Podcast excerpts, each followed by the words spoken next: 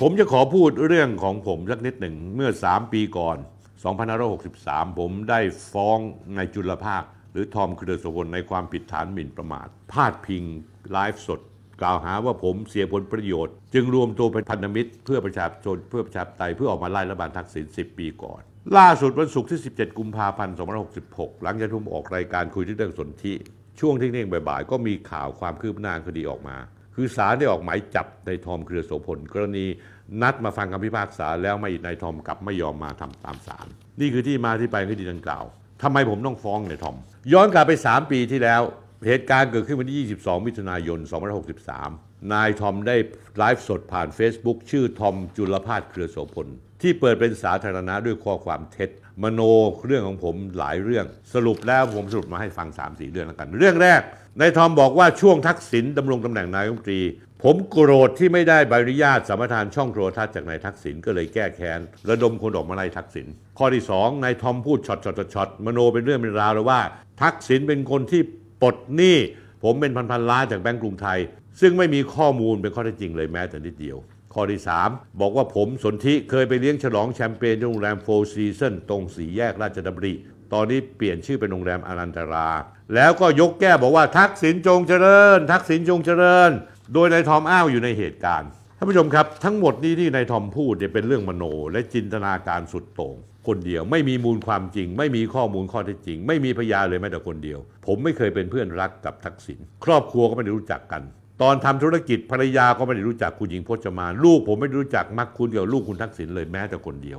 นอกจากนี้ผมยังไม่เคยไปกินเลี้ยงใด ๆ หรือชนแก้วแชมเปญใด ๆ ที่โรงแรมโฟร์ซีซันส์ผมเป็นคนไม่ดื่มเหล้าไวน์หรือแชมเปญมาเป็นเวลานานแล้วหลายสิบปี ตอนที่ผมยื่นฟ้องแล้วอีกประการหนึ่งที่ผมต้องออกมาปลุกระดมคนแล้วก็สู้ทักษิณนั้น ก็เพราะว่าทักษิณนั้นคอร์รัปชันทุจริต ไม่ใช่เรื่องที่ผมไปขอใบอนุญาต เพราะไม่เคยมีการให้ใบอนุญาตทีวีในยุค ทักษิณหรือมาจนทั้งยุคปัจจุบันนี้ ยกเว้นใบอนุญาตทีวีดิจิทัลซึ่งผ่านทางกสทช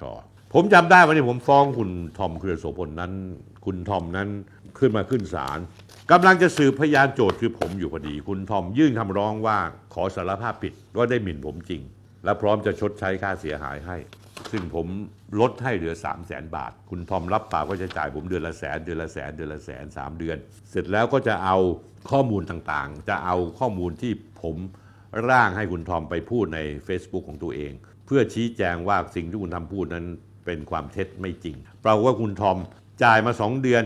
เดือนที่ 3 จ่ายช้าไม่ได้จ่าย แล้วข้อมูลที่จะต้องลงเพื่อชี้แจงว่าตัวเองนั้นพูดความเท็จนั้นก็ไม่ยอมลงนะผมก็เลย ตัดสินใจว่าจะให้ศาลท่านอ่านคำพิพากษา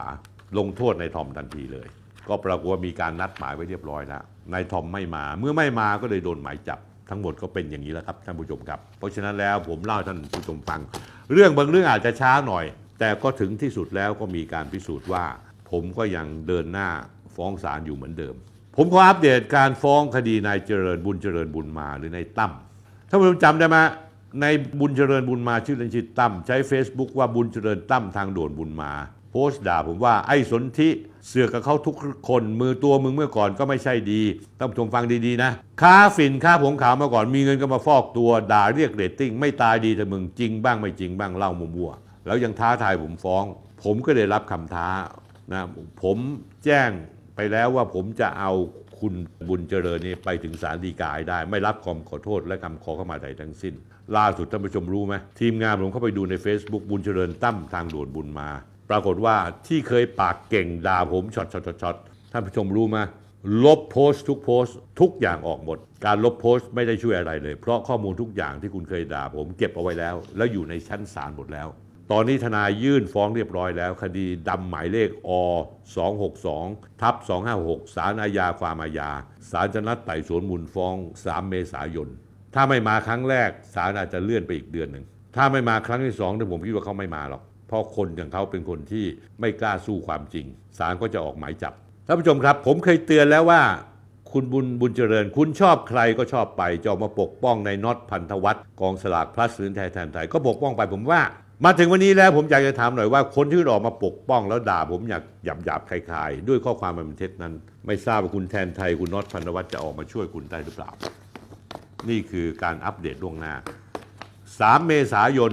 พนันกับผมได้ว่านายบุญเจริญไม่มาศาลหนีศาลแน่นอน แล้วก็นัดครั้งที่สองอยากให้มา เพราะคดีนี้ยังไงก็ตามเมื่อไต่สวนมูลฟ้องแล้ว ผมชนะแน่นอน คดีมีมูลแน่นอน คุณบุญเจริญ คุณตั้ม คุณถ้าคุณไม่เชื่อว่านรกมีจริง เดี๋ยวคุณรอต่อไป ผมจะเสกสรรปั้นให้คุณรู้ว่านรกมันมีจริงสำหรับคุณนะ ที่เสือกมาทะลึ่งกับผม